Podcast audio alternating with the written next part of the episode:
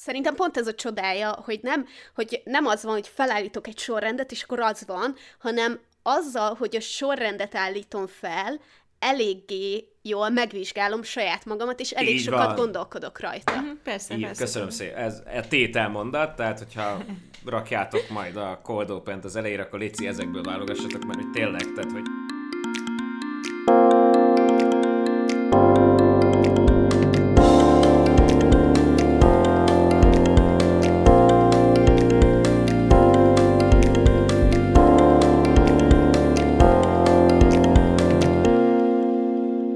Ez itt a Pánacsata Podcast következő epizódja, én Viki vagyok. Én pedig Julcsi, és a mai részben arra gondoltunk, hogy a motivációról elsősorban, de ezen belül és ennek így a vonatkozásában ehhez hasonló dolgokról fogunk beszélgetni, és úgy éreztük, hogy nem ártana egy vendég, aki ehhez jobban is ért annál, mint hogy mi mit tapasztalunk az életben, és hogy mi hogy állunk ezzel az egésszel. Úgyhogy itt van velünk Szűcs Gergő is.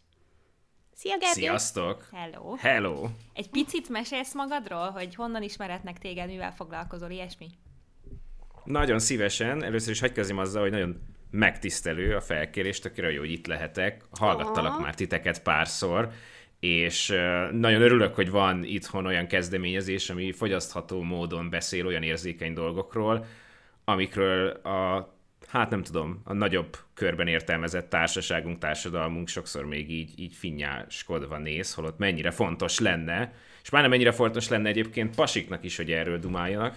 Én titeket onnan ismerlek egyébként, hogy voltam a Fun with Gigs-nél, ők onnan ismernek, hogy egyébként van egy YouTube kezdeményezésem, de ide most azért jöttem, mert a szabadúszó speakerség mellett én kommunikációs tréner vagyok. Ez azt jelenti, hogy általában az első kérdés az emberektől, hogy az valami couch, ugye? Tehát, hogy így nehéz külön választani, hogy a támogató szakemberek most akkor hogy néznek ki, hogy mit csinál a tréner, mit csinál a coach, a pszichológus, a pszichiáter, meg a mediátor, az embereknek kevés fogalma van erről. Én általában csoportos, de nem csak, hanem van, hogy 1v1-es sessionökben is, vezetek rá egyetemi és vállalati környezetben embereket arra, hogyha nem szedik össze magukat és kezdik el fontosnak tartani az önismeretet, akkor egy kicsit minden kényelmetlenebb lesz az életükben. Úgyhogy vagy az történik velem, hogy különböző környezetben, tréningtermekben kísérek az embereket ilyen jellegű önismereti trippeken, és adok olyan eszközöket, amin keresztül a konfliktuskezelésüket, a saját motivációjuknak a megismerését jobban feltérképezhetik, elkezdhetik, vagy kiabálok sok-sok emberrel rendezvényeken, tehát hogy nagyjából ez a két setup van. A színpadról kiabálsz, nem csak úgy random, hanem... Ja, igen, bocsánat, igen. Ez nagyon fontos, hogy valaki felkér arra, hogy álljak oda középre a mikrofonhoz, és frusztráljam az embereket. Ennek általában két véglete van. Büszke vagyok arra, hogy az elmúlt években a Szigetnek a nagy színpadára eljutottam, és szomorú vagyok, hogy ez úgy tűnik, hogy idén nem lesz. Ott a special partiknál sikerült. Azt mondod, hogy úgy tűnik. Közben meg biztos, de annyira cuki vagy, hogy azt mondod, hogy úgy tűnik, mintha még reménykednél benne. Valójában nem reménykedek, de szeretek nem úgy járni, kelni a lakásban, hogy ez a dolog off, hanem ez a dolog valószínűleg off. Ez nem azt jelenti, mert illúziókat táplálok, csak hát érted, valahogy az ember próbálja magát így paszban tartani, nem úgy kezelni, hogy soha többet nem lesz, hanem hogy idén ez kimarad. Szóval vagy nagyon lelazult, bemindenezett közönséggel kell foglalkozni, vagy intellektuálisabb környezetben, nem tudom, pingvinkedő, smokingos embereket ilyen gálavacsorákon kísérni. Szóval mindegy, csak embereket kelljen nyomasztani, nagyjából ez a terv. Ez jó hangzik. Szerintem egyébként örülni fognak a hallgatóink annak, hogy egyrészt van újra vendég, és meg tudjuk oldani így távol, mert te vagy az első vendég, akivel így online vesszük fel, mindenki otthon van az epizódot, illetve a férfi vendégeknek mindig örülnek, ráadásul neked elég jó hallgatni a hangodat is, úgyhogy nem tudom, hogy ezt... Nagyon kedvesek vagytok, köszönöm. Annyira jó mély basszusod van. Igen, és ugye nagyon jól kiegyenlítesz minket, mert az egyetlen egy kritika, amit eddig kaptunk az egész podcasttel kapcsolatban. Mi volt az, hogy... hogy kár, hogy nincs egy férfi legalább, mert hogy a mi hangszínünk az annyira egyrészt idegesítő tud lenni, másrészt nem tudja fenntartani az ember figyelmét. Igen, valami estet, hogy a női hang... Pusztán azért, mert hogy a hangszínünk, meg a hangtartományunk az kicsit más, mint a férfiaké. Ja. Nagyon érdekes. Hát egyrészt a bókot köszönöm, másrészt soha nem felejtem el, amikor a zene énekórán annak idején nagyon durván beültettek a sarokba, hogy meg nem merjek próbálni énekelni, mert hogy semmi hallásom nincs. Ez a dolog odáig kísért, hogy képzeljétek el, hogy tavaly a Szigeten egy ilyen na-na-na-na, ó, Sziget jellegű skandáltatást próbáltam az éppen aktuális 20-30 ezres közönséggel összehozni. Tök jól működött, mindenki nananázott, az ügyfél annyit mondott, miután lejöttem a színpadra, hogy Gergő, nincs énekhangod, úgyhogy megbeszéltük, hogy éneklés nincs. Tehát, hogy amikor azt hiszed, hogy jaj, tényleg van egy jó basszusa a csávónak, és akkor mindenhol ez tök jól működik, hát nem. Tehát, hogy dúdoltatni nem lehet a közönséget, annyira nincs hallásom. Ez nem mindig függ össze a beszédhang meg az ének tehetség, úgyhogy ezzel nincs probléma. Nem, abszolút. Mielőtt viszont belekezdenénk a mai témánkba, ami Gergőnek egyébként a szakterülete is, kezdjük a szokásos körrel, hogy is vagyunk, hogy kedves hallgatók, egy kicsit képet kapjatok arról, hogy milyen hangulatban ülünk ma itt. Jócsi? Én hogy vagyok? Gergő, te leszel az utolsó, hogy megnézhessd, hogy ezt hogy kell. Jó. Hogy kell válaszolni a hogy vagy kérdésre? Ez egy nehéz dolog, de meg fogjuk ugrani. Amúgy... Megvan ennek a saját szakmája, persze. Én amúgy tök jól vagyok, egy kicsit olyan szét van csúszva ez a hét, mert hogy éppen újítjuk fel a fürdőszobát, ami borzasztóan izgalmas egyébként, és lesz róla a videó is, ha minden jól megy, vasárnap fog kikerülni, amikor ez a podcast epizód is, mert szerintem sosem vettünk még fel ennyire a kikerüléshez közel egy epizódot, úgyhogy ez izgi lesz, meg kell vágnom ezt is, meg azt is, és így az elmúlt néhány napban ezzel foglalatoskodtam, és közben próbáltam azért a munkadolgaimat is csinálni, de teljesen szét vagyok csúszva, viszont tök jó kedvem van, meg minden, hiányzik anyukám továbbra is, de hogy ettől függetlenül én nagyon jól el vagyok itthon, és nincs különösebb problémám ezzel. Viki, te hogy vagy?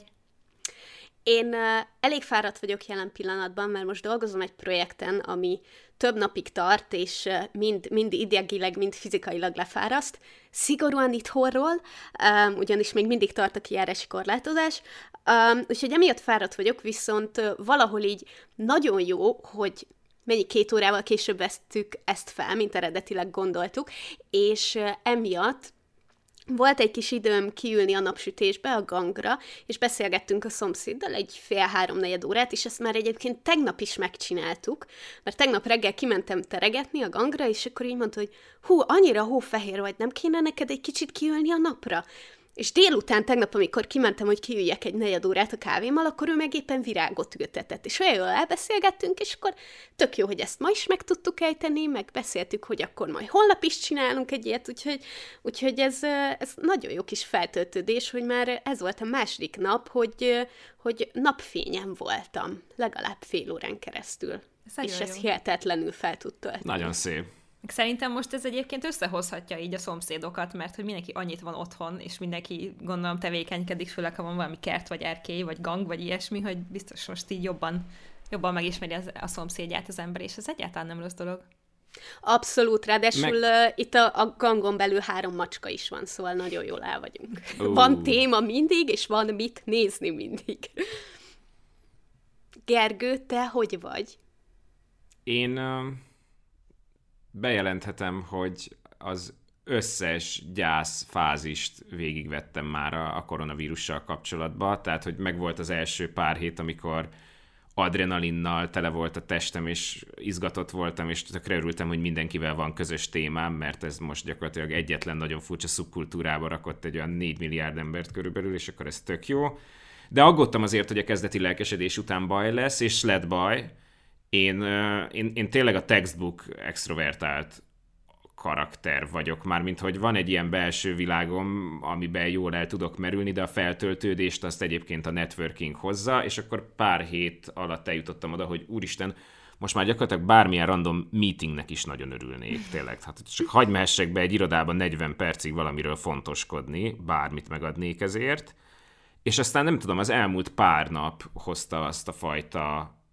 Hát, egyensúlynak nem hívnám, de van ugye a gyásznak az elfogadós része. Most azt hiszem, hogy nagyjából ehhez egy fokkal közelebb vagyok. Tagadni elég kevés ideig tagadtam, meg nagyon öröm nézni azokat, akik a mai napig tagadják, a Trump tábláikkal, meg egyéb dolgaikkal, de most nem akarok nagyon elkezdeni össze-vissza csafongani, de hogy az nagyon furcsa nézni az embereket, hogy mit kezdenek ezzel az egésszel. Megvisel, hogy nincs színpad, De hál' Istennek van néhány olyan oktatói élményem a Metropolitan Egyetemen, és egy-két olyan saját egyéb szakmai élményem, ahol egy kicsit így visszaadja az életet. Én pár hetet voltam a mennyasszonyom családjánál Egerbe, családi okok miatt, és akkor onnan jöttem most vissza Pestre. Nagyon vicces az, amikor az ember egyik pillanatban még nagyon tartja a social distancinget, aztán történik valami, ami miatt bedől ez a dolog egyik pillanatról a másikra. Úgyhogy, hát figyeljetek, hullámvasút. Most ettől a podcasttől sokat várok, nektek kell jó kedve deríteni. Nincs nyomás rajtunk. Akkor azért el lehet mondani, hogy rád azért meg a munkádra komoly hatással van ez a helyzet. Tehát, hogy a rendezvények... Hát egy 95%-os bezuhanás. Mert ugye mi közös a rendezvényekben, meg a tréningekben, hogy emberek összejönnek, hogy csináljanak valamit. Vagy azért, hogy műsort hallgassanak, vagy azért, hogy fejlődjenek, de mind a kettőnek az az alapfeltevése, hogy tréning esetén minimum 7-8 ember, rendezvényeknél meg hát műfajfüggő, hogy most 50-en vagy 5000-en vannak ott, de a hazaültetés az egy érdekes dolog. Mindenki is arról beszél, hogy a termékedet hogyan kell online-osítani, de én nem tudom, ti hogy vagytok vele, én nagyon befeszültem azoktól az emberektől, akik ilyen elképesztően magabiztosan és jó lendülettel oldották meg már az első pillanattól ezt az egészet. Tehát, hogy volt egy időszak, amikor azt éreztem, hogy ha meglátok még egy posztot arról, hogy figyeljetek, jobban kell kijönnünk a karanténból, mint hogy belekerültünk, meg figyelj, Gerikém, semmi gond, 2 pillanat alatt helyre pofozod a cégedet, és csak felrakod az infotermékedet a felhőbe, és adsz olyan. Én meg ott pislogtam, mint hal a szatyorba, hogy nem lehet 10 perc alatt adaptálódni erre az egészre, úgyhogy nehéz. Abszolút, ez nagyon örülök, hogy ezt mondtad, mert tényleg néha úgy érzem, hogy a csapból is az folyik, hogy most mennyi mindenre van időd, mennyi mindent tudsz csinálni, mennyire tudsz haladni, és valójában én is sokszor azt érzem, hogy így próbálok túlélni, és hogyha egy napig egész végig a kanapén fekszem, akkor is van, hogy arra gondolok, hogy ez most minden energiámat felemésztette, hogy túléltem, és próbáltam nem kiakadni a helyzeten. Igen, azért nem lehet ezt elfelejteni, hogy ez tényleg egy tök jó dolog ilyen szempontból, hogy mindenki most ugyanebben a helyzetben van. Nyilván van, akit jobban érint, valakit kevésbé, de hogy ezek a különbségek nagyon fontosak. Egyrészt az, hogy te egy extrovertált ember, vagy mi beszéltünk már erről Vikivel, hogy nekünk szerencsére ez nem okoz nehézséget, mert mi nem vagyunk azok. Én nagyon szeretem, amikor hozzánk jönnek emberek, de hogy inkább ide jöjjenek, én meg itthon maradok, tehát hogy ez nagyon nem mindegy egyrészt, hogy valakinek mennyire változott meg ettől a munkája, meg az élete, hogy teljesen a feje tetejére állt, meg hogy milyen beállítottságú ember, tehát hogy nem fog mindenkinek ugyanaz működni, és ez teljesen normális. Abszolút. És tényleg nagyon keveset vannak kihangosítva azok az emberek, akik ennek a szarabbik végét fogják meg, mert én még legalább olyan szempontból szerencsés helyzetben vagyok, hogy van tartalékom, meg van egy csodás mennyasszonyom, nem vagyok teljesen magányos, de most voltam pár napot munka miatt külön, és 4 nap alatt megőrültem, van akik pedig hónapokon keresztül vannak egyedül, van akik elveszítették a védőhálójukat teljesen, szóval, hogy és ezért is örültem a téma felvetéseteknek, hogy beszélgessünk a motivációról, mert az nagyon szörnyű, amikor egyébként diplomás szakember vagy, aki ilyen témában jártas, és mégse tudja magát kihúzni a saját hajánál fogva a pocsolyából, amiben van motiváció szinten. Tehát, hogy én például úgy éreztem, hogy sose tudok elég időt fordítani az internetes personámnak az építésére, az egyéb melók miatt, és akkor az volt az első gondolatom, hogy Gergőkém, hát nincs holnap rendezvény, nincs holnap tréning, minden nap csinálhatsz egy videót, nem? Vagy csinálhatsz 2 naponta egy videót, vagy csinálhatsz csak, nem tudom, 3 naponta egy videót, az is óriási ugrás lenne. És hogy ha elveszik a lendület... Ugye, elveszik a lendület, meg a struktúra, de hogy semmit. Hát a motivációm időnként ahhoz nincs meg, hogy a napi vízadagon meglegyen. Nem az, hogy akkor könyvet olvassak, minden nap edzek észszétől, mert könyveket volt utána fejlődés, tehát például edzés szempontjából eljutottam oda, hogy akkor minden reggel kardió, stb. Egy ideig, de szerintem kell arról beszélni, hogy ez nem jön rendelésre. Tehát ez nem úgy működik, hogy jaj, lusta vagy, és akkor most nézzenek rá csúnyán, mint amikor a gimiben elégedetlenek voltak veletek. Összetettebb buli ez. Meg most nem akarok belevágni így a téma közepébe, mert majd azért szeretném majd kicsit felvezetni, de hogy pont ez, amit mondtál, hogy van, amihez van motivációd, és máshoz nincs. Ezt én szoktam tapasztalni, hogy mondjuk van időszak, amikor így a munka, meg a videózás, az így teljes erővel, de mondjuk a sport, az meg nem. És aztán van egy másik időszak, amikor meg abban vagyok motiváltabb, és a másik. Tehát, hogy csak azt érzem, hogy nem lehet egyszerre mindent úgy csinálni, hogy az összes motivációdat mindenre kiterjeszt, hanem így van nekem legalábbis mindig egy fókusz, aminél jobban megy, és van, aminél meg kevésbé. Uh-huh. Hát iklesz, ugye? Vagy hát nem tudom, szóval, hogy különböző napokon különböző billentyűket tudunk lenyomni.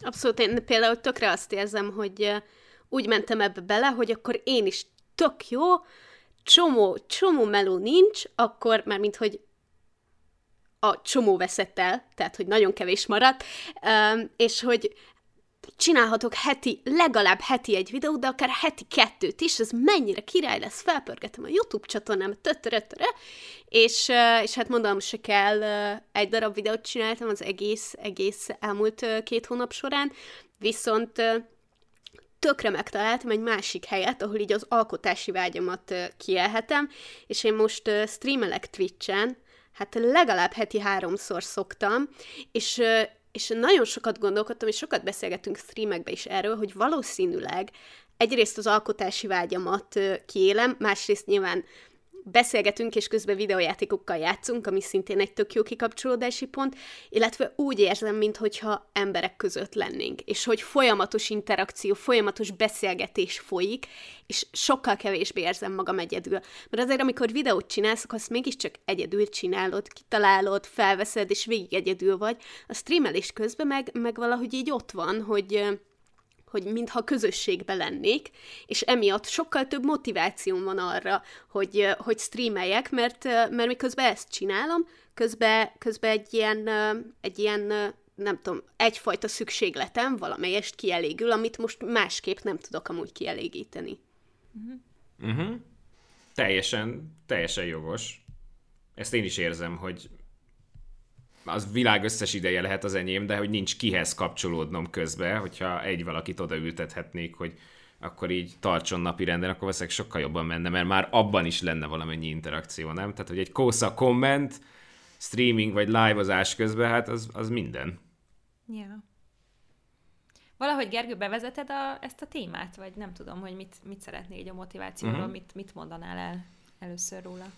Azért örülök nagyon, hogy szeretnétek beszélgetni a motivációról, mert hogy egy rosszul pozícionált jelenségről van szó. Erről többek között a motivációs speakerek tehetnek, akik ugye szitokszóvá tették ezt az egészet, és mostanában, amikor motivációról beszélünk, akkor furcsa hátterű karaktereket látunk a színpadon, akik motiválnak minket, de ez általában egy rövidtávú megoldás, tehát tök jó, hogyha te felspanolsz engem, tartasz egy Captain America-s prep talkot, és akkor én most összeszedtem magam, és 2 napig elhiszem, hogy jól működik az élet, de hogy ahhoz, hogy egyébként tényleg tisztában legyünk arról, hogy miről szól a motiváció, annak milyen különböző típusai vannak, milyen különböző megközelítései vannak, az túlmutat azon, mint hogy valaki engem most hozzon helyzetbe, hozzon lázba, és szerintem van 2 jól elkülöníthető, mégis összefüggő téma a motiváció elméleteken belül, hogyha esetleg ezekre nyitottak vagytok. Nekem az egyik nagy kedvencem az a Murray-féle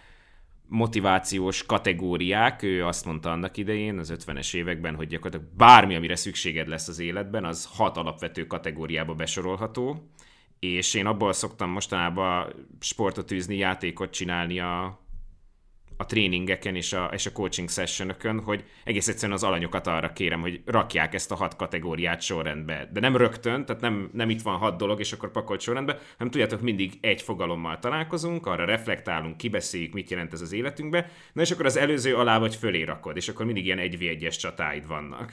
Úgyhogy ez, hogyha nektek tetszik formátumként, szerintem a podcastben is működik, mert egyrészt tök kíváncsi vagyok, hogy ti hova juttok vele, másrészt meg a hallgató magának is, minek után ez nagyjából 4 óra alatt veszünk végig 6 fogalmat, magának is sorrendbe tudja rakni. A másik pedig, ami nálatok benne volt a briefben, az a külső-belső motiváció, hogy mit érdemes róluk tudni, mi az alapszakmaiság, ami 3 sor nagyjából, de hogyha az ember átveszi, akkor talán jobban tudja osztályozni az életében lévő jelenségeket, munkafolyamatait, hobbiait, stb. Egyrészt nagyon vicces, hogy azt mondtad, hogy brief, amikor mondtuk, hogy mi kb. Erről szeretnénk beszélgetni, és engem annyira érdekel pláne ez az ilyen sorrendberakós, meg az ilyen dolgokat, én nagyon szeretem, úgyhogy én már elővettem egy papírt és egy tollat, hogy le is írhassam, mert én ilyen személyiségtípus vagyok, az az igazság. Várjátok, hozok egy tollat, és aztán mehet.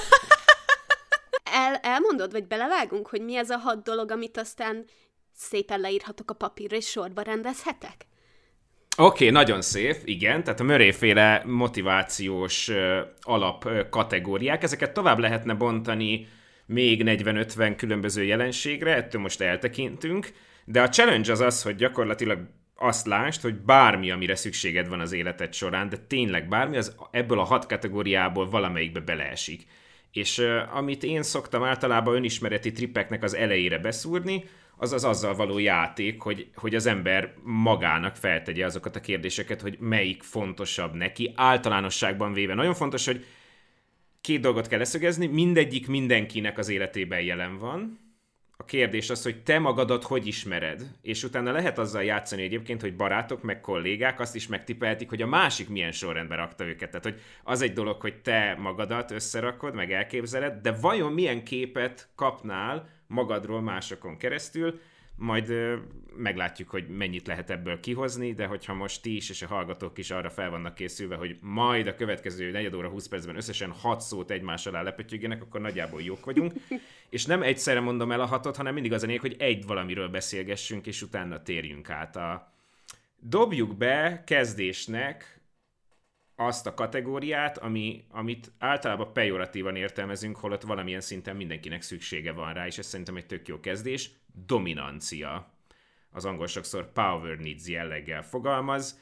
Én azt javaslom mindenkinek, hogy ha pötyög, akkor mindegy, akkor csak pötyögje le, hogyha ír, akkor középre írja le, mert ugye a többi vagy alá, vagy fölé megy. Úgyhogy akkor most visszadobom a lastit. Lányok, ti hogy élitek meg a saját életetekben a dominanciát? Itt ugye, ha valaki elpörög, akkor az a könyöklős, arrogáns, a többieket levegőhöz nem jutni hagyó, furcsa, pökhendi emberről van szó. Ha meg valaki egyáltalán soha nem domináns, akkor egy ilyen nagyon szubmisszív, nyámnyila, mindenki átlép rajta, valakiről van szó. Egészséges mértékben ugye ez azt jelenti, hogy ezért igényem van arra, hogy figyeljenek rám, megadják az alapvető tiszteletet, felfigyeljenek rám, ha bemegyek valahova, annak súlya legyen, jelentsen valamit az én működésem, legyen egyfajta tekintélyem, de mondom, olyan környezetben vagyunk, hogy sokan visszaélnek ezzel, és ha meghallod a dominanciát, vagy hogy valaki domináns, akkor ez rögtön ilyen visszás dolgokat vált ki, ami szerintem nem jó. Ti hogy látjátok, nektek mennyire fontos a dominancia? Ide tartozik egyébként az is, hogy a dominancián keresztül tudok esetleg kontrollt tartani dolgok felett? Igen, ez egy érdekes dolog, majd ahogy a többi kategória képbe jön, akkor ott lesznek majd ilyen furcsa kérdések, hogy most valami engem azért vonz, mert a dominanciámat elégítem ki vele, vagy valami azért vonz, mert a társas együttlét önmagában fontos nekem, hogy kötődjek valakihez. Minden dominancia, ami arról szól, hogy igen, a te hatáskifejtésed és láthatóságod, az neked fontos. És ilyen szempontból meglehetősen tág kategória lehet, de... Nem válaszoltam meg a kérdést igazából. Hogyha ezt, igen, gondolom, majd később megválaszolódik ez a kérdés a fejemben, jó esetben. Nekem a dominancia egyébként így, hogy nem tudom mi a többi, így is azt merem mondani, hogy 5 évvel ezelőtt ez lett volna az első.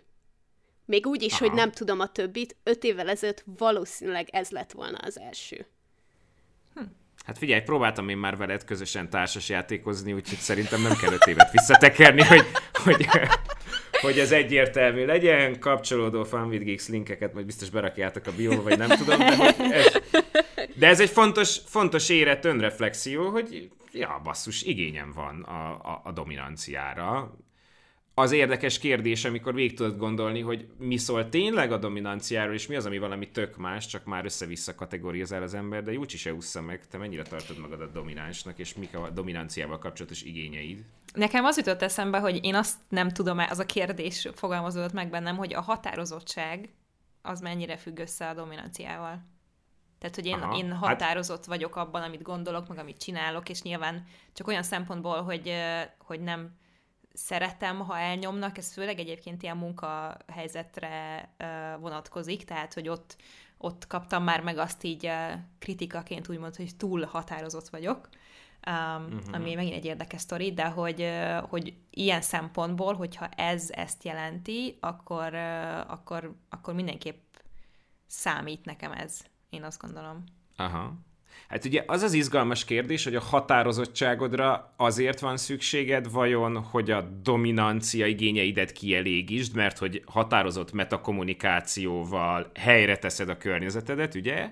Vagy lehet, hogy te csak azért vagy határozott, mert mondjuk, és ez lesz majd a másik kategóriánk, az ambíció, mert hogy úgy érzed, hogyha asszertívan, precízen haladsz, akkor eljuthatsz oda, ahova szeretnél, ha nem, akkor nem, és akkor ezzel most le is lőttük a poént, szerintem érkezzünk meg a másodikhoz, az ambícióhoz. Igen, ezt gyorsan fel is hívom gyakorlatilag... Fölé? Ami ugye az, ami arról szól, hogy kimagasló teljesítményt akarok nyújtani. Meg akarom tudni veregetni a vállamat, hogy oké, kihoztam magamból, amit kellett, oda tettem magam, széttoltam a környéket. Ha fontos volt annó, hogy 5-öst kapjál, ha fontosak a különböző mutatók, számok, elismerések, stb.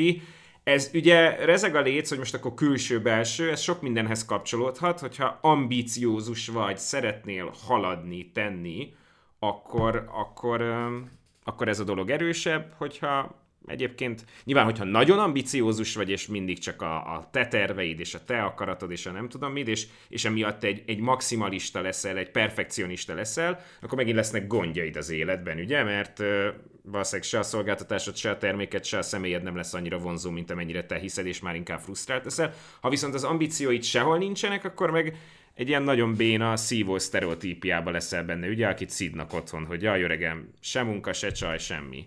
Tehát, hogy Itt is megvan a két véglet. Szerintem egyébként pláne, hogyha a nőknél beszélünk az ambícióról, akkor ez szinte egy az egybe egy pejoratív jelző, hogy valaki ambíciózus. De szép, aha. Igen, és egyébként nekem ez a határozottság is, ez az, ami nyilván már többször megjelent az életemben, és határozottan inkább az ambícióhoz köthető, mint a dominanciához, most, hogy ezt így elmondtad. De hogy ott van az szerintem a nőknél inkább, hogyha túl határozott vagy, akkor azt mondják, hogy okoskodó vagy, meg nem tudom. Tehát, hogy ott ez nem egy pozitív jelző, meg egy olyasmi, hogy fú, tudja, hogy mit akar, és nem tudom mi, tudja kommunikálni, hanem az, hogy jaj, miért, nem tudom.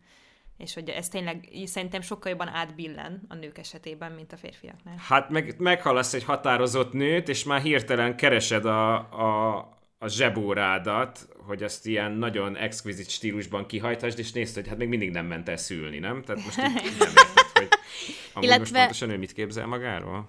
Illetve szerintem az ambiciózus nőkre nagyon gyorsan rásütik, hogy törtető. Uh-huh. Karrierista, törtető... Hát meg egyébként is kettessel kezdődne. Ah, Istenem. Nagyon könnyű az aktuális mémekben elmenni. Közben a nézőknek, hallgatóknak egy olyan boostot adjunk, hogyha küzdenek nagyon, hogy melyiket írják egymás alá fölé.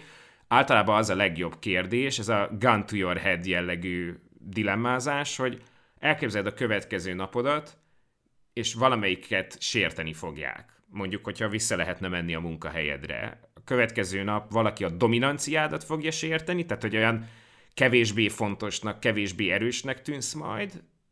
Ez súlyosabb érvágás neked, vagy az, hogyha az ambíciódat nem tudtad kiélni, hogyha nem tudtál megfelelően teljesíteni, stb.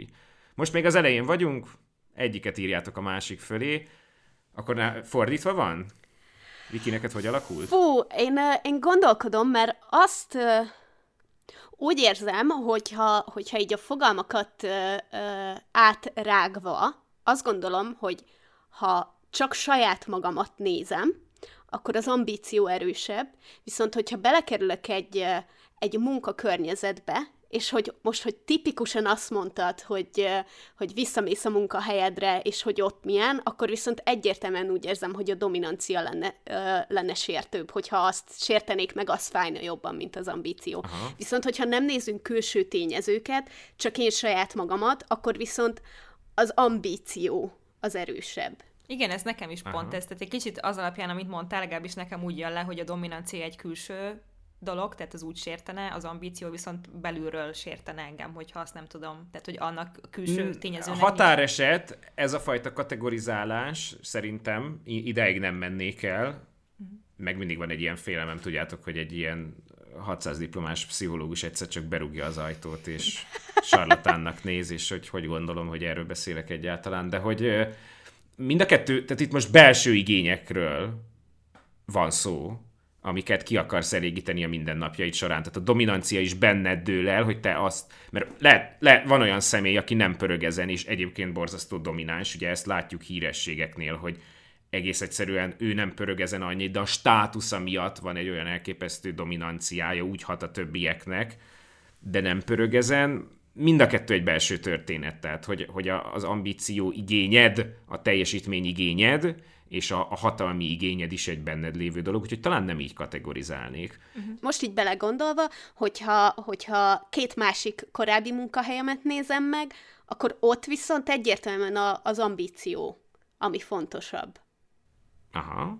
Szóval nyilván ez is érdekes. Az a kérdés, hogy a teljes életutadat nézd át. Szerintem dobjunk be egy harmadik fogalmat, akkor kezd majd engem el az egész izgalmasabb lenni. Igen. Előtte érdekelne, hogy te hogy vagy ezekkel. Neked melyik Nekem a dominancia az top 3. Tehát ezt észrevettem magamon. Vannak eszközeim, amik ilyen természet adta eszközök, és akkor ezt viszonylag hamar észre, mint ahogy mondtátok például a hangomat, erre viszonylag gyakran kell emlékeztetni magam, mert ugye belül én se így hallom, meg egyébként sokszor ilyen nyekegő, túlérzelmes faszi vagyok, tehát ott azért emlékeztetni kell magának az embert, hogy amúgy vagyok egy ilyen nagyon szőrös, 190 centis mély hangú valaki, akinek egyébként meg véleménye is van, meg sokat van a színpadon, tehát hogy meg szükségem is van a dominanciára, egy csomó olyan rendezvényem van, amit le se tudnék moderálni, hogyha nem lennék valamilyen szinten domináns, ugye? Pláne, ahol mondjuk a közönség illuminált állapotban van, vagy csak lázadó hallgatók az egyetemen, ugye, akik arra vágynak, hogy végre leránthassanak a porba. Tehát, hogy vannak helyzetek, ahol egész egyszerűen kell, viszont tök jó volt rájönni arra, hogy nem az első helyen van, mert van, ahol csak eszköz arra, hogy számomra fontosabb dolgokat ki tudjon elégíteni. És akkor most hagyd dobjak be egyet, ami egyébként nekem a top 1 helyen van. Jó? Ez az információcsere. Tehát most az lesz majd a kérdés, hogy valahova felírtad ugye az ambíciót, valahova felírtad a dominanciát, és az információ cserével kapcsolatos.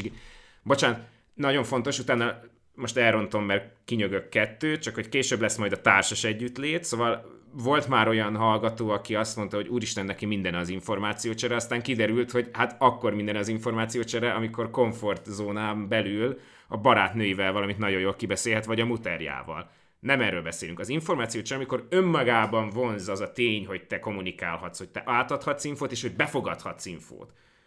És most, hogyha megnézzünk egy előadót például, van, akit az motivál, és akkor az megint dominancia, hogy én láthatóvá tettem magam, én széttoltam a környéket, nekem erősödött az én márkám, stb. De van, akit meg az motivál, hogy ezt nekem ma el kell mondanom. Tehát van ez a téma, és ezt nektek tudnotok kell, nekem forgalmaznom kell itt valamit, és ez fordítva is működik, hallanom kell őt, el kell olvasnom, meg kell néznem a következő TED videót, utána azt tovább kell, hogy passzoljam.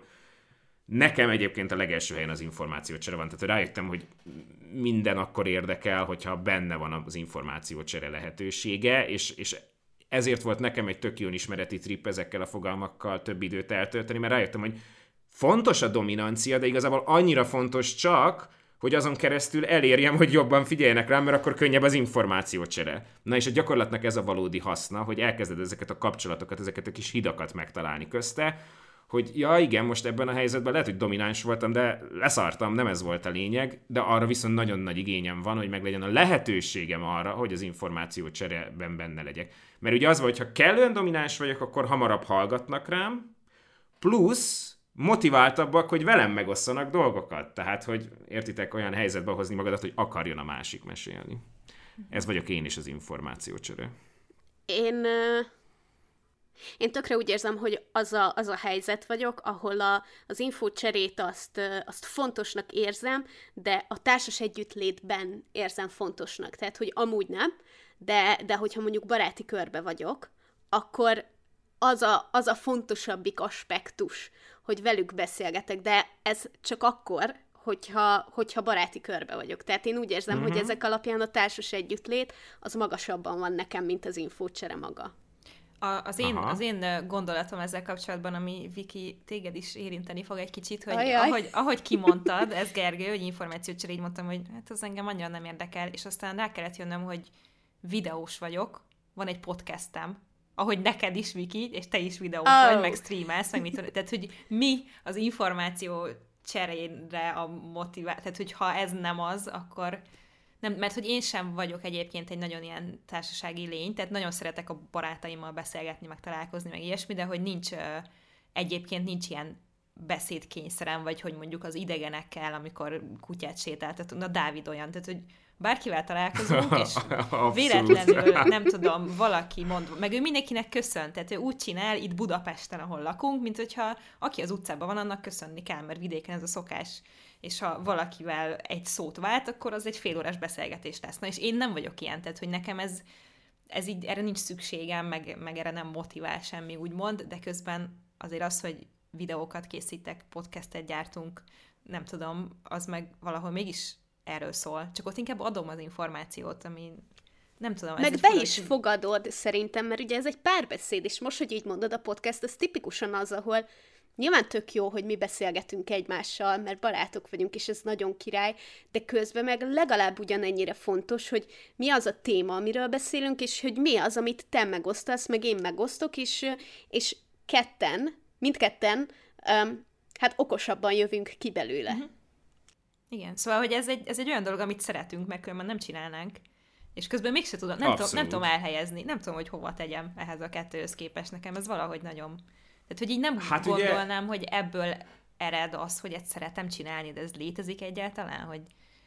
Biztos, hogy de tudja, hogy nem lesz leghátul, vagy hát gondolom én, annak fényében, hogy van állandóan motivációtok arra, hogy megnyilvánuljatok egyáltalán, de az könnyen lehet, hogy rájöttök, hogy fú, basszus, lehet, hogy ez is ambíció kérdése, hogy na igen, én meg tudtam ezt a videót csinálni, én megcsináltam ezt a podcastnek, én megcsináltam a közösséget, én összerántottam az érzékeny és érzékenységről beszélni hajlandó embereket a podcastben. Én közösséget teremtettem, nekem ott vannak azok, tehát hogy ez egy igény, a másik igény, nézd meg, hogy elrontod a következő videódat, de elronthatod úgy is a videódat, hogy összességében a minőségére nem vagy büszke, meg rossz számokat hozott, meg elronthatod úgy is, hogy egyébként azt érzed, hogy Isten igazából az, amit át akartál adni, nem sikerült annyira, és akkor mit áldozol fel inkább, hogy van egy népszerű, sikeres videód, ami minőségre minden szempontból azt érzed, hogy nagyon top, amit én most ambícióként értem. Ugye Murray annak idején, amikor ezt leírta, akkor nem vloggerekben gondolkozott, úgyhogy szerintem azért izgalmas, azért tök jó ezt a témát újra és újra elővenni, mert ugye átalakultak a tevékenységeink, de tök jó lenne azt is visszavezetni ide. Vagy arról van szó, hogy megőrülnél, ha kiderülne, hogy ott az adott témában nem sikerült azt az infót átadni, vagy befogadni a másiktól. Te nagyon értesz a szakmádhoz, mert így most tökéletesen látom azt, hogy mi... Tehát, hogy én nyilván nem olyan videókat csinálok, amit majd 100 000-en megnéznek, hanem olyat, amiről úgy gondolom, hogy erről érdemes beszélni. Ez így eléggé egyértelmű, úgyhogy így most már tudom helyezni ezt a... És pontot. Szerintem te is tipikusan az vagy, aki, hogyha úgy érzi, hogy nem elég jó, akkor inkább újra csinálja. És nem pedig kirakja. És én is úgy érzem például, hogy tegnap este, amikor streameltem, mert nagyon fáradt voltam, és egész egyszerűen nem úgy tudtam teljesíteni, mint ahogy szerettem volna. És inkább emiatt éreztem így sértve a dolgot, és úgy voltam vele, hogy inkább abba hagyom, mert nem az a fontosabb, hogy kint legyen, és nézzék, és tötörö, hanem az, hogy úgy érzem, hogy ez már nem olyan minőségű, amit én szeretném, hogy legyen. És emiatt inkább abba hagyom, és legközelebb jobban fogom tudni csinálni.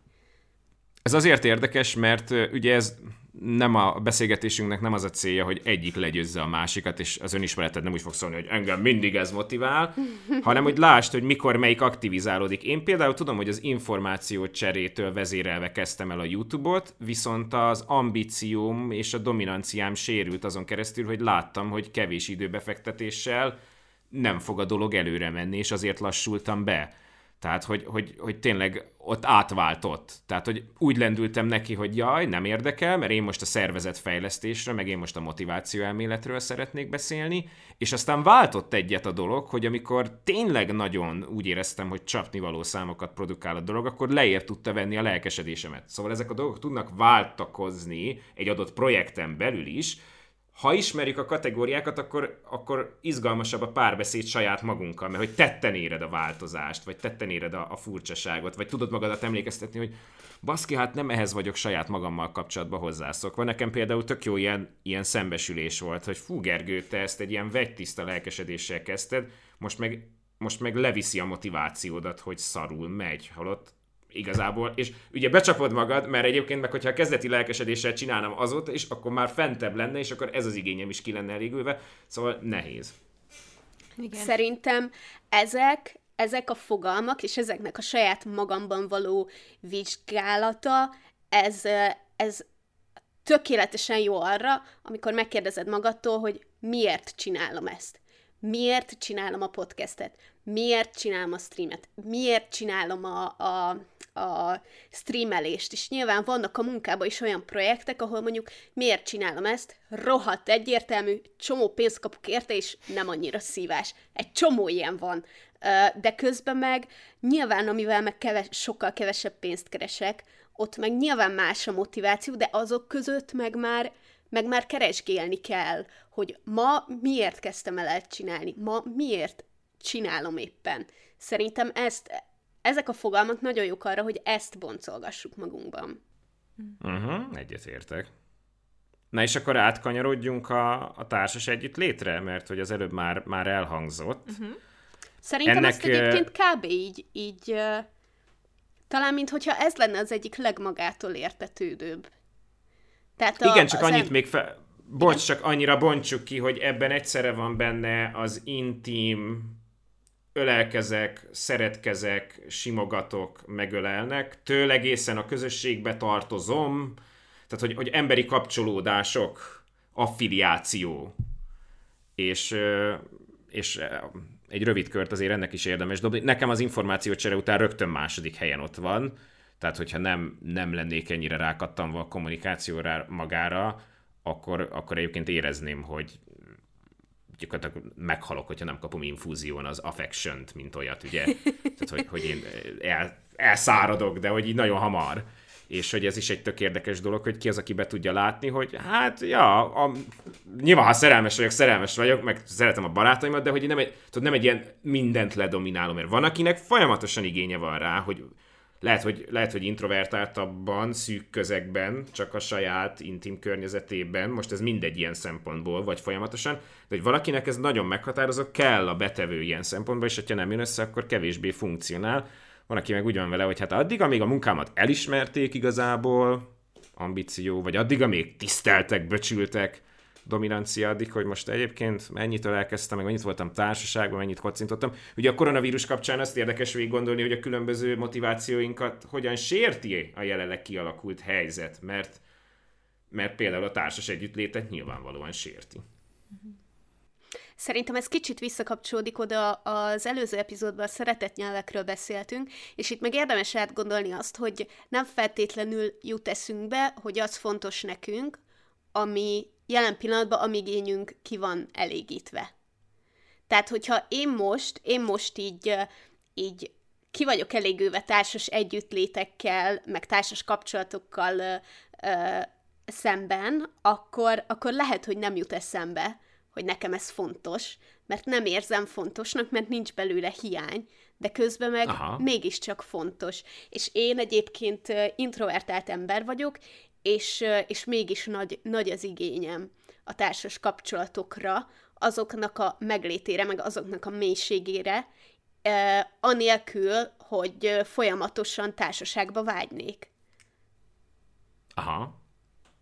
Nekem az a nem problémám, de hogy azért nem tudok dőlőre jutni ezzel a társas dologgal, mert az előző hármat, azt mind nagyrészt tudtam a munkához, meg a karrierhez kapcsolni. És ez meg olyan, mint ez egy ettől kívülálló dolog lenne. Kicsit szerintem ezt úgy is fel lehet fogni, hogy egyedül szeretsz inkább dolgozni, vagy másokkal együtt. Jó, de akkor meg csak tök a munkára jó, tehát, hogy a munkában... az egészet. Tehát, hogy... Hát van rá mindenre, de most érted, Ha nagyon magasra akarod írni, akkor mostanra már biztos lenné benne, mert azok az emberek így mindig nagyon hamar magukra ismernek, hogy úristen, ez a mindenem, de akkor a munkában is fontos, hogy jó legyen benne a hangulat az irodában. Ha projektről van szó, akkor úgy bánjanak velem, úgy tehát hogy az emberségessége a dolognak folyamatosan úgy működjön. De itt is lehet váltani, hogy érted, van akinek azért fontos, hogy jól bánjanak velem, mert különben a dominanciája sérül. Ugye mit képzelsz te, hogy így bánsz velem? Amikor meg az emberi, a társas együttlét, az affiliáció, akkor meg a kapcsolódásodat sérti, hogy nem már, hát itt most lehetőség lett volna, hogy de jó lenne csak úgy együtt lenni, meg megélni közösen dolgokat, meg nem tudom. Nem tudom, az van, hogy ugye én az elmúlt fél évben vagyok vállalkozó főállásban, és egyedül dolgozom, és imádom. Sokkal jobban szeretem, mint... Júcsi, semmi gond, hogyha lentebbre írod, tehát jó, de közben meg az nem igaz, hogy a társas kapcsolatok az életem más területein nem baromi fontosak. Bocsánat, de ugye ezt leszögeztük az elején, nem az van, hogyha valamelyiket lentebbre kell írni, de az összesre szükségünk van az életünkben. Itt most az a kérdés csak, hogy a mindennapjainkban ugye hol vannak azok a kis idegek, amiket, hogyha megnyomnak, akkor baj van. Megint csak képzeld el a következő projektedet, ha az ambíciót sérül, az a nagyobb baj, vagy ha a társas együttlét sérül, az a nagyobb baj. Szerintem ez egy kicsit olyan szintén, mint az előző epizódban a szeretetnyelvek. Lehet, hogy teljesen más sorrend alakul ki, amikor egy adott szituációról beszélsz, mint egy teljesen más szituáció. Tehát például az, hogy nekem az ajándék mondjuk mennyire fontos volt a párkapcsolatban, és mennyire nem fontos a barátságban. Igen, ez a baj, hogyha különböző kategóriákat nézek az életemben, de ezt már úgyis eddig is észrevettem, hogy azért egy munkakörnyezetben nagyon más vagyok, mint a magánéletemben. És ezért nehéz így elhelyezni ezeket a dolgokat. Szerintem pont ez a csodája, hogy nem az van, hogy felállítok egy sorrendet, és akkor az van, hanem azzal, hogy a sorrendet állítom fel, eléggé jól megvizsgálom saját magamat, és elég így sokat van. Gondolkodok rajta. Persze. Köszönöm szépen. Ez a tételmondat, tehát hogyha rakjátok majd a cold open-t az elejére, akkor léci ezekből válogassatok, mert hogy tényleg, tehát hogy nem az a gyakorlatnak a lényege, hogy a végén így kész vagyok, megértettem magam, ez az, köszönöm, tehát így nem jár annyi XP, hogy így átalakulj a következő szintre, hanem így, de jó, hogy foglalkoztam ezzel a témával. Én viszont a másik oldalon vagyok, tehát én sose tudtam külön választani a munkát meg a magánéletet, mármint hogy olyan szempontból, hogy állandóan hasonló folyamatokban. Én például, nagyon rövid ideig voltam alkalmazott, nem azért, mert akkora zseni lennék, hanem mert alkalmazhatatlan voltam, mindenhonnan elzavartak, közös kreatív megegyezéssel, csak a podcasten nem látszik, hogy próbálom az idézőjelet mutatni, de hogy tehát én például emlékszem, hogy akkor jöttem el, hogy ez nem fog menni, amikor valami nagyon komoly stresszben vállalom, én elpityeregtem, és azt mondták, hogy hát bocs, de ez egy munkahely. És akkor így néztem, hogy és most mit akarsz mondani? És akkor kiderült, hogy hát ők úgy képzelik, hogy a vállalati kultúrában az nem fér bele, hogyha valakinek az érzelmei megjelennek, és akkor így néztem rájuk, hogy hát ez nem fog menni, mert hogy az érzelmeimből élek, tehát hogy így, akkor itt nekünk nincsen tovább dolgunk egymásra. Tehát én nem tudom, és sose tudtam külön választani, és érzem, hogy mik azok az emberi dolgok, amik meg tudnak viselni egyébként. Az más kérdés, hogy a szakmám többek között arról szól, hogy ugye reflektáljunk ezekre, tehát hogy, de más dolog nyilván, amikor saját ügyemmel küzdök, el is kell járni szupervízorhoz időnként, pontosan emiatt, meg más az, amikor a saját ügyeidet nézed, de hogyha azt látod, hogy ezeket a dolgokat jobban tudod menedzselni, tudsz jó értelemben kérgesebb maradni, akkor valószínűleg ez a cucc hátrébb van. Ha azt látod, hogy alapvetően még a munkádat is azt fogja meghatározni, hogy a bratyiság, a cimbiség mennyire ment, hogyha azt határozza meg az irodai létet, hogy ott is megvan, hogy kivel kávézol, hogy ott is megy az ölelkezés, ott is megy a pacsi, ott is van a közösséghez tartozás, akkor meg előrébb van. Én ezt mindig is nagyon elválasztottam egyébként, és sose jöttem rá addig, amíg nem kezdtünk el egy munkahelyen dolgozni Dáviddal. Akkor együtt voltunk, nem tudom, 3 vagy 4 éve, és akkor hirtelen kezdtünk el úgy együtt dolgozni, hogy egy irodában kb. Egymás mellett ültünk, és így mondta, hogy ő annyira meglepődött, hogy én mennyire más vagyok ott bent. Mert hogy nem tudom, az irodában probléma megoldó vagyok, itthon meg sokszor ráhagyom. Tehát, hogy így egyszerűen máshogy, ez jön belülről, hogy máshogy viselkedem, úgyhogy ez csak ezért furcsa nekem, hogy így nem tudom így összeegyeztetni, hogy a teljes kép az milyen, de mondom, tényleg nem ez a lényeg. Csak hogy ez egy érdekes dolog. De szerintem ez a viselkedésben való különbség, még amikor motivációról van szó, akkor szerintem, legalábbis én, akkor minden területen olyan iránt vagyok motiváltabb, amit szeretek, meg ami érdekel, meg ami belőrébb akarok haladni, és ez ugyanúgy a maga az a tárgy más csak a munkahelyen mondjuk, meg a magánéletben, hogy mi az, ami már mozgat belülről igazán, és szerintem tipikusan az a generáció vagyunk, amit mások pedig nem tudnak megérteni, akik mondjuk így, nem tudom, mentálisan meg fejbe egy másik generációhoz tartoznak, hogy mi akkor fogunk jól dolgozni, ha ez nem csak egy munka, ahova bemész, 8 óra, vállalati környezet, stb., hanem az, hogyha én úgy érzem, hogy ennek a része vagyok, és én akarom, hogy ez jobb legyen, akkor nem fogok a 8:00-kor, amikor letelt a munkaidőn, felállni és hazamenni, és nem gondolni rá többet. Tehát én sokkal jobb munkaerő leszek attól, hogy én úgy érzem, hogy ez az enyém is. És ezt nagyon-nagyon sok főnök nem tudja megérteni. Uh-huh. És nem teremti meg a körülményeket, hogy tudjak érvényesülni. Ez szerintem vegytiszta dominancia, és ezt én is érzem egyébként, és egyébként a next level az, amikor előveszed a különböző társadalmi berendezkedéseket, és rájössz arra, hogy igen, dübörög nálunk az individualizmus, ugye? Nem a kommunizmusnak a kollektivista, vagy hát nálunk ilyen, nem tudom, ez a fura hibrid volt, ugye, de hogy az én központúság, most jó értelemben, nyilván ennek is megvannak a túlkapásai, de hogy most már beszélhetünk a saját dominancia igényeinkről. Ugye egy másfajta társadalmi berendezkedésben, ahol kussa neved, és tök nagyok a hatalmi távolságok, és a tanár is megmondja, meg anyádék is megmondják, utána a főnököd is megmondja, és te csak fogd be, ott nem élheted ki, hogy te dominánsabb akarsz lenni. Most meg az van, hogy én bemondhatom már a pályám elején is, hogy így van, ahogy te is mondtad, Viki, az előbb. Én olyasvalamivel akarok foglalkozni, ami hivatás már az első pillanattól kezdve. Tehát, hogy 10 percet nem akarok rászánni az életemből, hogy valami hülyeséget csináljak, kivéve, amikor nem tudom, diákmunkaként még belefért kitakarítani néhány mozitermet. Na de az meg az a legjobb diákmunka. Jézusom, bárcsak olyan lett. Az más volt. Na és mi a maradék 2? A maradék 2 az úgy néz ki, megint jöjjön egy, aminek inkább a pejoratív értelmezésével szoktak az emberek foglalkozni, ez a státusz. A státusz védelme. Kezdjük azzal, hogy mi a különbség a dominancia és a státusz között. Az egyik megközelítés, hogy ugye ebben címek, elismerések vannak, és utána az, hogy ezt el ne vegyék tőle. Tehát a dominancia az lehet független, annak van nagyon sok, tehát hogy lehetsz domináns például a megjelenéseden keresztül, hogy bemész, és akkor nem tudom, a másodlagos nemi jellegeid megadják ezt a dominanciát, a beszédstílusod megadhatja, de van, akinek a flexelés adja meg a dominanciát, az, hogy mekkora háza, kocsia és egyéb dolgai vannak. A státuszt azt már azért valami konkrétabb dologhoz kötöd, és itt az a kérdés, hogy mennyire feszélyez, amikor kikezdik ezt a státuszt, mennyire teszel te azért dolgokat, hogy védd ezt a státuszt. És akkor érted megint, ha például szeretnél egy újabb diplomát, akkor az egyrészt ambíció, de ugyanakkor meg státuszigényed is van, hogy neked kell az a PhD a neved mellé, vagy neked kell az oklevél kinn a falon. Hú, ez neked... engem egyáltalán nem mozgat meg ez a pont az alapján, amit mondasz. Ugye sok különböző státusz van, tehát hogy ugye csak annyi, hogy ne toljuk el az egészet, mert most én is ahhoz képest, hogy szóltam, hogy nem jó, hogy pejoratívan értelmezzük, ugye felsoroltam ilyen felszínesen a dolgokat, de hogy a státuszot köthető azért sok egyéb máshoz is. Nekem azért érdekes, mert a státusz abból a szempontból fontos, hogyha elértem egy eredményt, amiért elismerést kaptam, akkor abban a pillanatban, hogy ez veszélybe kerül, bekapcsol az ambíció, hogy akkor azt a teljesítményt, azt el kell érnem ahhoz, hogy a státuszt megtartsam.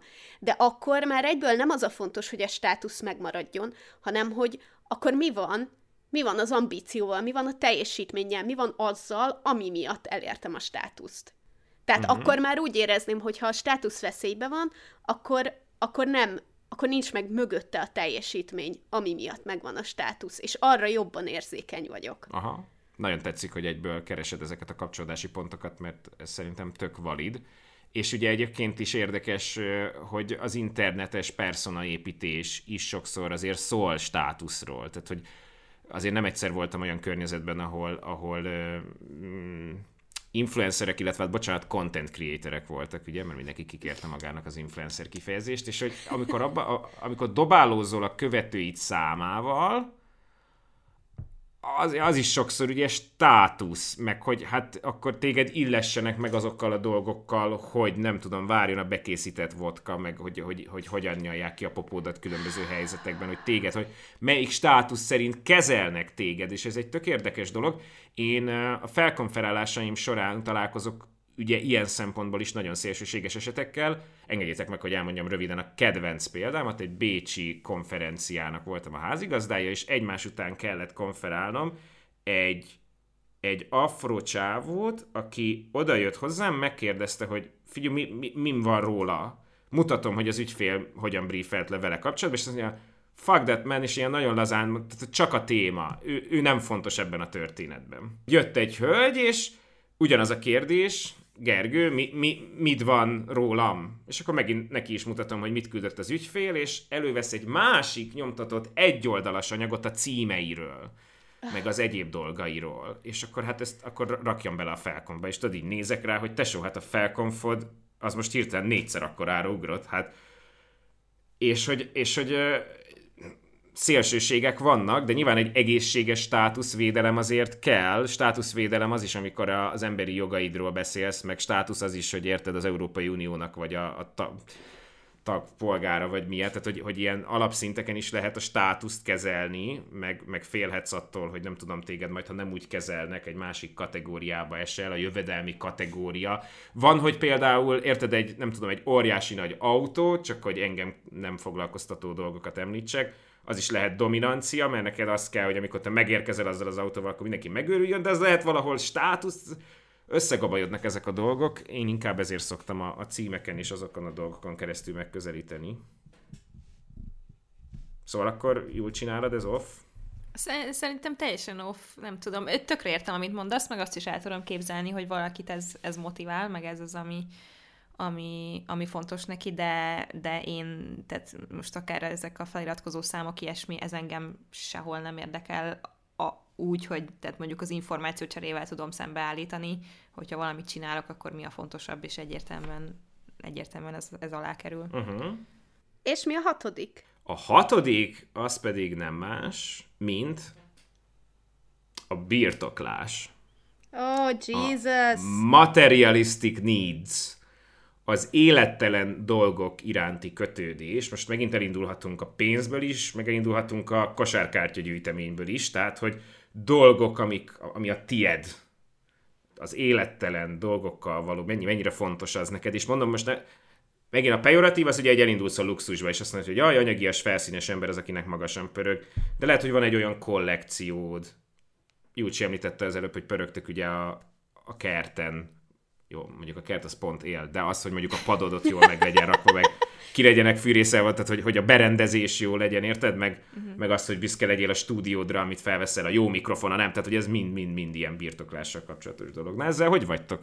De várjál, tehát hogy ez csak materiális dolgok, vagy mondjuk az, hogy nekem van ez a csatornám, ez a közösségem, amire büszke vagyok, az az enyém, és nem olyan szempontból, hogy ez egy státusz nekem, hanem az, hogy én ezt ettől függetlenül megcsináltam, és nyilván, ha elvennék tőlem, akkor kiborulnék azonnal, tehát hogyha megszűnne a YouTube csatornám valamiért, vagy ilyesmi. Na ez ambíció szerintem, aha. Meg egy picit jó értelemben státusz is, mert hogy az, hogy egyébként az, hogy érted, youtuber vagyok, tehát hogy nekem van ilyenem, az is lehet egyfajta státusz, ez egy érdekes dolog, nem kell attól félni, tehát hogy az semmi. A materialistic needs, benne is van a nevében, a materiális dolgok, azok főként tárgyi, pénzzel kapcsolatos. Jó, így az angolból így már értem, csak a birtoklásban nekem vannak ilyen más jellegű dolgok is, nem csak... Ja, értem, jogos, az igen. Ha úgy birtoklod a másikat, például az is inkább dominancia, ugye, hogy ledominálod a másikat. Birtoklás az, ami itt körülvesz minket, meg hogyha megnézed a sminkcuccodat, hogy most meg akartad a jobbat venni, sorry, ha mellélődtem vele, de azért csak nem. Vagy hogy én most például hogyan vásároltam Jordaneket az utóbbi időben, tehát hogy ezek a birtokások. De akkor ezek így a külsőségek is? Mondjuk? Tehát, hogy a külsőség mennyire számít? Hadd mondjam el, hogy én hogy értem. Ja. Mert szerintem az a birtoklás azt fedi le, hogy szerintem neked ez azért van magasan, mert például az otthonotok, az kurvára meg van csinálva, és nagyon jó cuccokkal van tele, és nyilván ti erre pénzt költötök, meg fontos, hogy ez szép legyen, ki legyen dekorálva, stb. Illetve a másik, amit, hogy például szeretsz turizni, és nem feltétlenül csak azért, hogy valaminek rajtam kell lennie, hanem hogy te nagyon szereted azt, hogy magát az öltözködni, hogy kitalálni, hogy megveszed, és szerintem ott inkább az önkifejezésedet egy birtoklás alapon tudod megcsinálni, és nem arról beszélek, hogy minél több ruhád legyen, hanem szerintem ugyanúgy oda tartozik, ez a birtoklás igen rossz szó, ugyanúgy oda tartozik, hogy azért, mert neked megvan ez a rohadt jó farmer jacket, és ebből 23 különböző outfitet tudsz csinálni, az szerintem ugyanúgy a birtoklás. Szerintem is. Az jut eszembe megint egy példa, hogyha visszakanyarodok a cipőköz, hogyha az motivál, hogy flexeljek odakint a cipőben, és a rendezvényen odaforduljanak, hogy tesó, hát úristen, mi az a limitált Jordan 4, akkor az szólhat dominanciáról, státuszról és egyéb dolgokról. De van olyan, akinek főként az a mánia, hogy ez otthon rendszerezve legyen, benne legyen a kollekcióba. Uh-huh. És egyébként meg, érted, futtat ki két cipőt, és amúgy leszarja, hogy a többiek mit szólnak ehhez. Vagy én is most például rengeteg időt eltöltöttem a karantén alatt, hogy a Marvel kártyáim most már, érted, mappázba legyenek, kategória, aspektus, és nem tudom mi szerint. És hogy hát ebben se sok pénz nincsen, se nem menő, te jó ég. Van két ember a környezetemben, aki elismerően néz erre időnként, ugye? De az is egyfajta materiális igény, hogy... tied. Én abból indulok ki, ugye az emberi agy nagyon kerüli a bizonytalanságot, és akkor ezt mind keresztül érjük el. És akkor, hogyha kiélted a bizonytalanság kerülésedet abban, hogy igen, ezt a farmer jacket ezzel is fel tudod venni, meg jól fog mutatni a szekrényben, amikor kinyitod, akkor ez egy tök egészséges dolog. Ugye, hogyha semennyi materiális igényed nincs, az is lehet, hogy az igénytelenség irányába viszel. Ugye a minimalizmus az nem azt jelenti, hogy nincs materiális igényed, az pont azt jelenti, hogy nagyon szofisztikáltan vannak a materiális igényeid. Tehát, hogy ez nagyon fontos, ez nem egy olyan skála, hogy kicsi meg nagy van belőle, mert hanem, pont az az ember... mennyire pöröksz rajta, mert lehet, hogy te kevés dolgon pöröksz, de azon nagyon, ugye? Tehát, hogyha nagyon minimalista stílusban berendezted az otthonodat, akkor te nagyon magas ilyen igényekkel rendelkezel. És azért mondom, ez nem csak azt jelenti, hogy neked 15 jackidnek kell lennie, hanem azt jelenti, hogy az egy jacky, az fontos neked. Mert ennyiféleképp fel tudod venni. Nagyon jó érzés, amikor rajtad van. Nagyon jó, hogy tudsz vele videókat csinálni. Tehát szerintem ezek mind ahhoz a jackihez kapcsolódnak, és a birtokláshoz. És ilyen szempontból egyáltalán nem pejoratív az, hogy birtoklás, mert nem arról szól, hogy teljesen feleslegesen 32-t vásárolsz. Igen, ez így tökre érthető szerintem, úgyhogy tök jól elmondtad. Most olyan, mintha kettőtöknél lennék terápián, egyébként kezdtem úgy érezni magam. Úgyhogy mi lenne a Viki, te most magadról beszélnél egy kicsit a témában? Nekem a birtoklás a legutolsó, és sokkal-sokkal kevésbé fontos, mint kellene lennie. Tehát nem csak arról van szó, hogy amikor itt voltatok egy felvételen Barbival, és megkérdeztétek, hogy te amúgy hol tartod a ruháidat? Mondom, abba a szekrénybe ott. Nekem nagyon kevés ruhám van, de ez, nyilván a minimalizmus is tetszik, de valószínűleg sokkal inkább az igénytelenségnek a jele. Ugyanis én mondjuk szakadásig hordok egy melegítő nadrágot, mert nem akarok rá pénzt költeni, nem látja senki, kényelmes, és egyszerűen nem fontos, hogy lyukas. És ugyanígy vagyok az otthoni dolgokkal, tehát az, hogy nem tudom, valami el van színeződve, vagy mállik a fal, vagy ott nincsen semmi a falon, ezek nekem nem fontosak, és már többször megkaptam életem során rendszeresen, hogy mondjuk azt mondja anyukám, hogy ezt most már ki kell dobni. És hogy anyukám régebben megcsinálta azt, hogy mondjuk volt egy halálra széthordott konverszcipőm, és úgy tudta csak kidobni, hogy nem szólt nekem róla. Tehát, hogy nekem ez a birtoklás dolog, ez az igénytelenségbe megy át, az egyetlen terület, ahol nem, az a könyvek. És a könyvek is oly módon fontosak. Fontos a tárgyi könyv, én nem olvasok e-bookot, nekem fontos, hogy a kezembe legyen, és az a része is fontos, ami igénytelenségnek tűnik, de szerintem nem az, hogy ne tökéletes állapotban legyen, hanem olvasott állapotban legyen. Aha. Tehát, hogy nem baj, ha meg van gyűrődve, nem baj, hogyha meg van törve a gerince, mert az mutatja a használatot. És az ugyanúgy az élmény része, hogy én azt elolvastam. Ezért van például most ugye a Bibliát olvasom, mert szerepel a bakancslistámon, hogy szeretném elolvasni. Én konkrétan van, hogy ceruzával aláhúzzok benne dolgokat, vagy megjegyzést fűzök, és ettől nem érzem azt, hogy materiális szempontból lejjebb értékelődne. Nagyon kíváncsi vagyok a Bibliához fűzött megjegyzéseidre, majd egyszer megmutatod. Van olyan odanyilatkozva, hogy ez szexista. Aha. Abból lehetett pár, mondjuk, nagyon szép. Ez jó, ez megint egy jó kapcsolódás, tetszik, és látod, megint kiderült, hogy nem az vagy teljesen nulla az életedben, de jó azt belátni, hogy igen, nálad ez kevésbé van előre rangsorolva, mert egy-két dologban megjelenik, igen, nagyon rajta vagy a könyveken, de egy-két dologban meg nem. Én is érzem magamon, hogy az elektrotechnikai kütyüjeimen megjelenik, mostanában megjelent a cipőkön, de mondjuk az is egyfajta materiális igény, hogy rend legyen és tisztaság. Nagyon más világot képviselünk Katával ilyen téren, mert neki nyilván a higiéniai és rendszeretési dolgai sokkal magasabbak. Ez is egyfajta materiális igény szerintem, hogy tudod, a környezeteddel kapcsolatos elvárásait, hogy így legyenek egyáltalán. Szóval, hogy én a porcicánál se veszem elő a porszívót, a másik meg azt mondja, hogy fixen szobbat délelőttönként ugye össze kell rántani a helyet.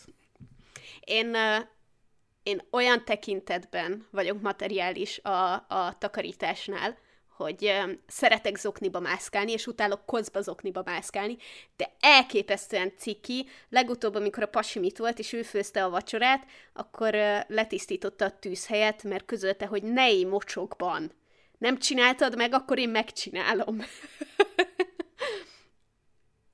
Én nem érzem fontosnak, hogy ezeket most ténylegesen sorba is vegyük, mert szerintem sokkal értékesebb az, hogy ezeket ennyire kibeszéltük. Szerintem is, de top 3-at esetleg. A tréneri szakma beszél az ilyen rebellis résztvevőkről, úgyhogy erre abszolút fel vagyok készülve. Mindig van egy valaki, aki a dominanciáját többek között azon keresztül érzékelteti, hogy hát bocsánat, szerintem van egy másik olvasat ennek a feladatnak, amit tehát, hogy miért? Szerintem egy top 3-at csináljunk. Azt nem kell sorrendben, de legalább, hogy mi a 3 legfontosabb. De várjál, a játék az lett volna, hogy végig sorba írod. Viki, hát látom, most ugye a hallgatók nem tudják, de mi látjuk is egymást, és látom, hogy a papírodon nincs sorba írva, mert most a játéknak az a vége, hogy a végén meglegyen a sorrend, hölgyeim. Jó. Pillanat. Én se tudom feltétlenül sorba rakni. Na mindegy. Hát csak fájdalmas döntéseket meg kell hozni. Szerintem megy amúgy az, hogy nem mered bevallani magadnak, ugye az megint egy másik dolog. Én Júcsihoz mindenképp írnám az ambíciót valahova előre, az teljesen nyilvánvaló. Ez jó, mondd el, hogy mit hogy raknád, és akkor utána majd. És akkor azzal megúsztuk a dolgot. De ugye az elején ezeket jól lecsaptuk, mert Vikinél meg egyértelműen kiderült, hogy igen, a dominancia az igenis egy fontos dolog. Csak 3-ra raktam. Mert úgy érzem, hogy az ambíció és az infócsere az fontosabb. Na, akkor mondjad a listádat. A 6. a birtoklás, az 5. hiába is ágáltam ellene, az a társas együttlét, az mégse annyira fontos, mint a többi. A 4. a státusz, a 3. a dominancia, a 2. az infócsere, és az 1. az ambíció. És hogyha 5 évvel ezelőtt kellett volna ezt megcsinálni, akkor teljesen máshogy nézett volna ki. Aha. Jolcsi, neked? Nekem mindenképp a 6. a státusz. És szerintem az 5. az nem a dominancia, a 4. a társas együttlét, és az első 3 az nagyon nehéz, de ha muszáj, akkor a 3. az infócsere, a 2. a birtoklás, és az 1. az ambíció, nekem is. De az első 3 az tényleg ilyen variálható, szóval az nem tudom. Valószínűleg azért... az összes, persze, de ezek szerintem jó listák. Én onnan tudom, hogy az ambíció az első, hogy az egyik kedvenc érzésem a világon, amikor 8 órakor hullafáradtan leülök a kanapéra, mert annyi mindent teljesítettem, és annyi mindent megcsináltam. És úgy érzem, hogy teljesítettem, és elértem, amit akartam. Az az egyik legjobb érzés, amikor ettől vagyok hullafáradt. Igen, nekem elég intenzíven ez irányítja a napjaimat. Tehát, hogy az alapján döntöm el, hogy jó nap volt-e az, hogy megcsináltam-e mindent, amit szerettem volna, és úgy sikerült-e, ahogy szerettem volna. Ami néha nem jó nyilván, tehát néha ez így ez ilyen túlkapás a másik oldalon, de ja, ez van. És szerintem hát ez szuper volt, hogy nyitottatok vagytok rá, ez nagyon élveztem, köszönöm. Ó, én is. Akármennyire is távolinak tűnhet, szerintem ez nagyon kapcsolódik ahhoz, hogy mi az, ami miatt felkelek a kanapéról, és elkezdek valamit megcsinálni, mert hogy melyik az a motiváció, ami mögötte van. És szerintem mindegyiket meg lehet valamilyen szinten találni benne. Tehát tényleg az, hogy most én azért keltem fel a kanapéról, hogy felvegyük ezt a podcastet, abban benne volt az, hogy jót fog tenni, tudom, hogy jót fog tenni, hogy emberekkel fogok beszélgetni. Úgy fogom érezni, hogy nagyon jó vagyok, azért mert megcsináltuk, illetve arra is nagyon vágytam, hogy ilyen dolgokról halljak olyan infókat, amiket én nem tudtam eddig. És ezek mind benne voltak abban, hogy ezért nem volt nagyon-nagyon fájdalmas felkelnem a kanapéról. És szerintem most ez a legeslegfontosabb az emberek életében, hogy mi az, ami miatt kevésbé lesz szar felkelni a kanapéról. Vagy felkelni reggel, nekiállni valami tevékenységnek, amit vagy azért, mert meg kell csinálni, de hogy ott is megvan benne, hogy a projekt, amin most dolgozom, azt pénzért kell megcsinálnom, mert kell a pénz azért, hogy kaját vegyek, meg ilyenek, és ezért, amikor ezt tudatosítom, hogy ezt azért csinálom, és odarakom mögé, hogy igen, amikor ez teljesül, akkor mi fog történni? Az, ami miatt felkelek. Aha. Ez tök jó, igen. Egyébként a legjobb az lenne, hogyha mindenkinél lenne egy ilyen checklist időnként, és akkor így ki tudná pipálni, hogy ez most akkor megadta, ez most beadta. Én is végig gondoltam az adás kapcsán, hogy igen, az információ csere nyilván, mert hogy elmondhatom majd a ti bejáratott közönségeteknek azt, ami szerintem tök fontos dolog amúgy a pszichológiából, mennyire menőség, B, lehetek együtt emberekkel, kötődhetek, lehetek ennek a valaminek a része, úristen de jó, nem lebegek így egyedül a kozmoszban. 3 amúgy meg hát elfér a portfólióban, nem? Tehát ez csak domináns dolog, hogy amúgy ezt és ezt és ezt csinálod, de kíváncsiak voltak rád egy ilyen környezetben is, és utána így megvan az önazonosság, hogy így észreveszed, hogy most ez egy tök legit lelkesedés, egy csomó ember szerintem azzal is küzd, csípem az iróniát, meg a cinizmust, meg a szarkazmust egy bizonyos szintig, de tudjátok, megvannak azok a karakterek, akik ezt így túltolják egész egyszerűen, és a vegytiszta lelkesedésnek, mintha már nem lenne helye, és hogy így, de néha kell, hogy mindenfajta mellé magyarázás nélkül, csak így te a farkát csóváló kiskutya legyél, és értsd, hogy ez most belőled miért váltotta ki ezt a reflexet.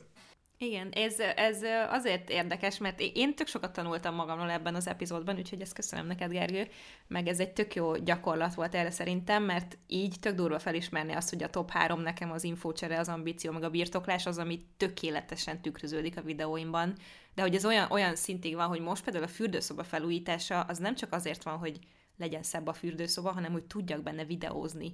És annyira jól összekapcsolódik az, hogy ez egy szép háttér lesz, ambiciózus vagyok, jól fog kinézni, szeretni fogom, a munkámban is tudom használni, és infót tudok átadni ennek a segítségével, hogy ez egy tök olyan dolog, amihez vissza tudok nyúlni akkor, hogyha valaminél meg valami mondjuk nehezebben megy, és nem tudom, hogy miért van ez, vagy nem tudom. És azt akartam még elmondani, hogy nekem jutott eszembe ez a motivációs téma egyébként, mert hogy tőlem kifejezetten sokat kérik, hogy csináljak videót arról, hogy én hogy motiválom magam. És az a helyzet, hogy nyilván én szoktam ilyen öngondoskodós, meg életmód jellegű videókat csinálni, mert nagyon szeretem, de hogy ennél sokkal fontosabb az, hogy az önismeret az egyetlen dolog. Tehát én most hiába mondom azt, hogy én úgy motiválom magam, hogy, és akkor lehet ilyen tippeket mondani, mert az neked lehet, hogy nem fog működni, mert teljesen máshogy vagy összerakva. Tehát ezért nem remélem, oké Szabó hogy... Péter és az ő birodalma többek között, mert valójában rövidtávú felszínes megoldások. Persze van, akinek segített, tök jó, meg van, aki eljárt hozzá, gondolom, nem tudom, külön órákra, de hogy ott neki kötelessége lenne egy bizonyos ponton azt mondani, és még mindig nem működik, akkor nem tudom, futás a terápiára. Ez nálam is így működik, tehát egy trénernek meg vannak a határai. És nekem is azt kell tudni mondani egy csoportos foglalkozásnál, ha valami nagyon durva deep shit-et látok, hogy figyelj, ezt megfelelő szakemberrel kell átbeszélni. Tehát, hogy tök jó, hogy nekem megvan az a kompetenciafejlesztő eszközöm, hogy akkor most tanuljunk különböző eszközöket, és azon keresztül ismerjük meg magunkat, de hogy egyébként örülök az ilyen jellegű törvényi módosításoknak és szigorításoknak, mert hogy az nem oké, hogy lépten nyomon mindenki terápiát akar tartani, ezt még el kellett volna mondani, de mostanra mindkettőtökből közbevágtam, úgyhogy bocs. Én csak annyival akartam ezt lezárni, hogy szerintem sokszor az emberek, amikor ilyen info után kutatnak, meg inspiráció után, akkor azt várják, hogy 10 tipp arra, hogy hogyan legyél motivált. És ez egy bizonyos szintig most így saját magam ellen beszélek, mert hogy én is szoktam ilyeneket megosztani a közönségemmel, de azért próbálom mindig úgy mondani, hogy figyelj, nekem ez működik, és lehet, hogyha te kipróbálod, akkor neked is fog. De hogy remélem, hogy a hallgatók nem egy ilyesmi epizódra vágytak most, vagy nem erre számítottak, mert szerintem ez sokkal többet ér. Az, hogy te ez alapján, amiről beszéltünk, a saját dolgaidat átgondolod, és el tudod jobban helyezni, hogy akkor te hogy működsz igazából. Az egyik legnagyobb tipp, amit szinte mindenhol megemlítenek, az az, hogy ha reggel felkeltél, akkor ágyazz be. És ez egy olyan dolog, ami többféle embernek többféle módon tud segíteni. Tehát nekem az, hogy reggel felkelk és beágyazok, az, hogy már elértem valamit. Már egy kitűzött célt megcsináltam, és ezért kompetensnek érzem magam. Más embernek lehet, hogy amiatt, mert egész nap, hogyha ránéz az ágyra, akkor ott van, hogy jaj, de szép. És emiatt ő jobban érzi magát. De van egy csomó ember, aki meg tök leszarja, akinek nem változtat rajta, hogy beágyaz vagy sem reggel. Közben jelentkeztünk mindenkinek. Nekem az asztalom, ahol dolgozom, az szembe van az ágyal. Tehát én megőrülnék, hogyha nem lenne beágyazva, mert nem tudnék úgy dolgozni, hogy itt közben kupi van körülöttem. De Gergőt úgy látom nem zavarná.